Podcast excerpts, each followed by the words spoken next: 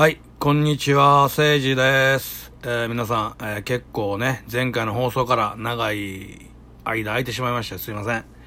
えーっとね、まあちょっとあの、やっぱり暑いんでね、僕外で働いてるでしょ。ちょっとね、やっぱりね、体力削られてしまって、えーなかなかね、収録トーク撮るだけの余力が残ってなかったですね。すいませんでした。あーまあ日曜日、今日日曜日なんで、まあ日曜日はね、えー、だいたい昼ぐらいまでゆっくりしてるんで、まあ今日はね、撮れます。えー今ね、何時やろ。5時50分、もうすぐ6時ですけどもね、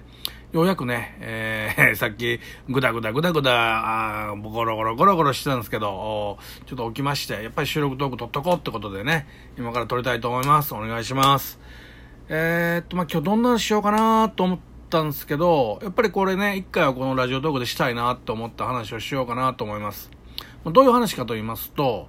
えっと、こう、なんていうんかな、見えてるもの、自分がこうだと信じてるものを、があったとして、でも本当は真実はこっち側にもう一個あるんだけど、その真実に気づかないから、間違ってることを信じ込んでて、それをもう、あのー信じちゃってもう、どうしようもできないみたいな。何言うとかようかね。できな、できないんだよみたいなこと話してもいいですかね。何言ってんでしょ、俺。まあ、どういうことかっていうと、あのーまあ、いろんなことがあってね、ちょっとね、腑に落ちんっていうか、ちょっと言いたいなっていうのがあって、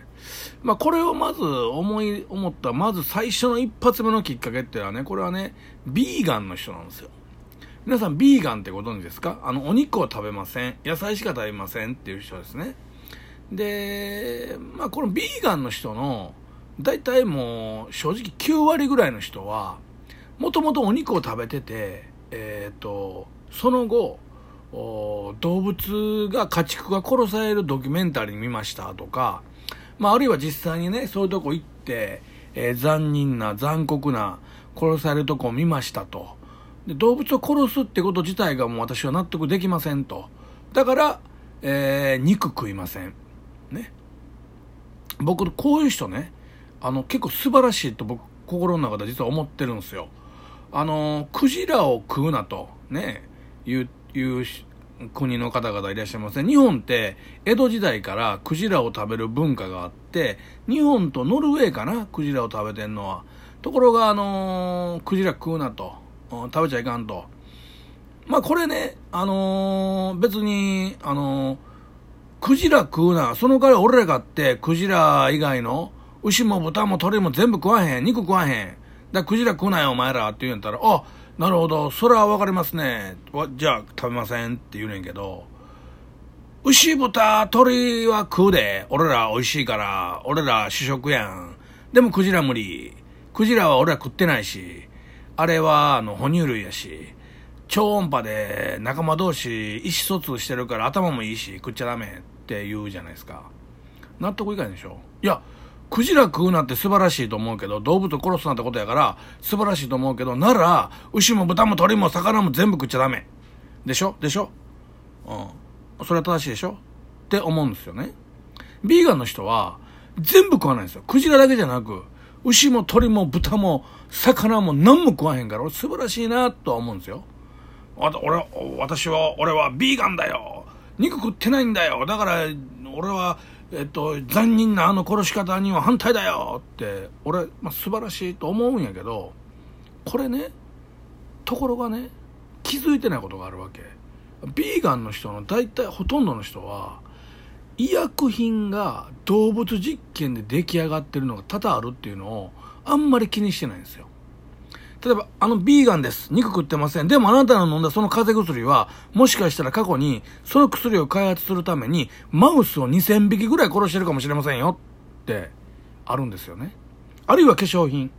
ね。その化粧品、もしかしたら、えー猿とかモルモットとかを何匹か殺して出来上がった繊維かもしれませんよって、あるんですよ。でも、そこは気づいてないか、分かってないので気にしてない。これね、それが分かってるもんから見たら、え、おかしいやん。動物残酷やから絶対食わへんのやったら、医薬品とか化粧品とかも動物実験で動物殺してできてんのは全部調べ上げて、それ使うとあかんやんってなるやんか。なるでしょ？でも本人は気づいてないから、まあなあ、まあ俺何もしてんやんけってなってるわけですよ。まあこういうことが多々あるなって僕思ってて、例えば、え最近だとあのー、綾瀬はるかさんね。綾瀬はるかさんがコロナウイルスにかかりましたと。で、えー、っと、入院すぐできました。いやいや、上級国民かよみたいな。俺たち、あの、すぐ入院できんのになんでお前入院できんの？おかしいやんけってこう言ってる人いるんですけど、あのー、例えば、私立の、私立病院ね、私立病院のむちゃくちゃ高い個室、一泊10万ぐらいの個室とかあるんですよ。そこは入院できるから。わかります？金積めば入院できるんですよ。あの、えっと、多分ですよ。僕が、僕が多分思ってんのは、5000円とか1万円ぐらいのレベルのとこやったら埋まってるけど、10万、20万の VIP な個室の入院しできるとこは、入院できちゃうんすよ。それを分かってないから叩きまくるんやけど、多分綾瀬はるかさんは、なんぼ使ってもええと。入院費にね。えー、例えば1週間入院で100万ですでもいいわと思って入ってるはずなんですよ。自分で出すのか事務所が出すのか知りませんよ。だから入院できてるんですよ。これも叩いてる人はあんまりそこまで分かってない。なんどいなんどういうことやってなってるんですよね。今日ね、ごめんなさい、今日じゃない、昨日、昨日ね、あのー、会社の事務の女の子でね、めちゃくちゃいい子おるんですよ。20代の子やけど、ものすごい気の優しいね、おとなしい子で、あのーうーん、まあ、虫も殺さないみたいなね、あの、うちの会社でもマスコットみたいな可愛らしい子でね、オラみたいなこんな薄汚れたおっさんにでもね、え、っと、バレンタインデーの時に義理チョコやけどって言ってくれるんですよね。ええ子やなって。でもね、その子がね、何も悪気なくよ。何にも悪気なく、中国ってあのー、なんか、ドラゴンボールの悟空のフィギュアみたいな似たようなやつを、作ってパクってますよねって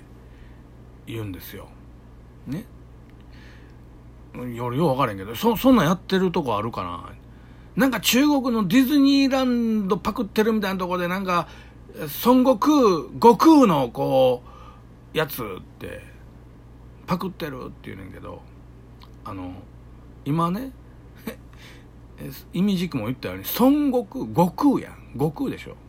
ね孫悟飯とか。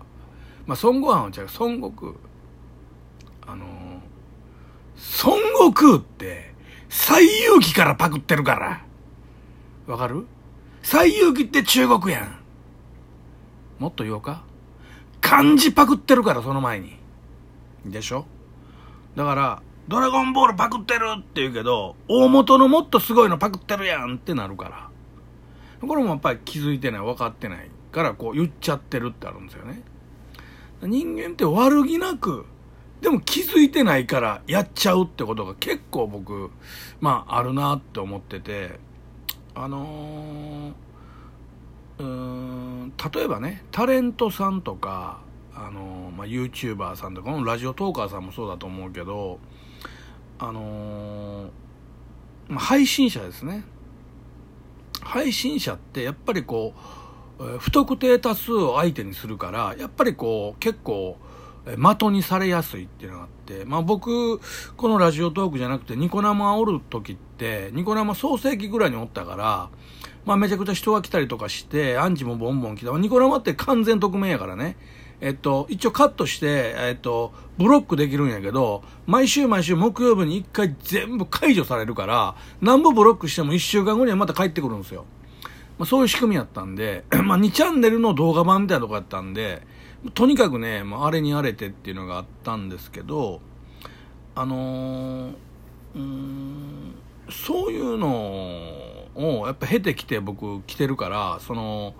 なんていうんかな、えっと、配信したら必ずその、えっと、真実を調べてないか気づいてないか分かってないからねんけど、今自分が思ってるこの価値観を信じちゃってて、でもこっちに本当は真実があるんだけど、分かってないやんって人がいっぱい来るんですよね。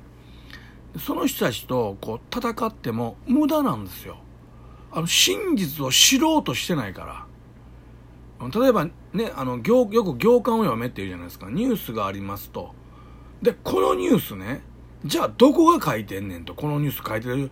新聞社どこやと。その新聞社を調べたこの新聞社は左系か右系かってまだあるんですよ。あるいはこの新聞社の書いてる記者はえっと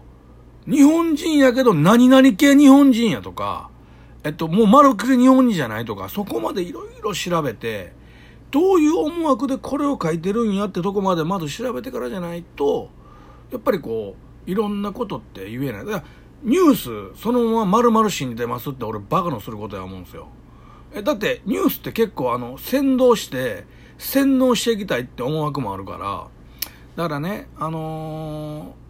ー、やっぱり僕らみたいなこんな一、一般人の配信者だっていうのは、そういうのをやっぱりね、あの、言っていかなあかんのちゃうかなと思ってますね。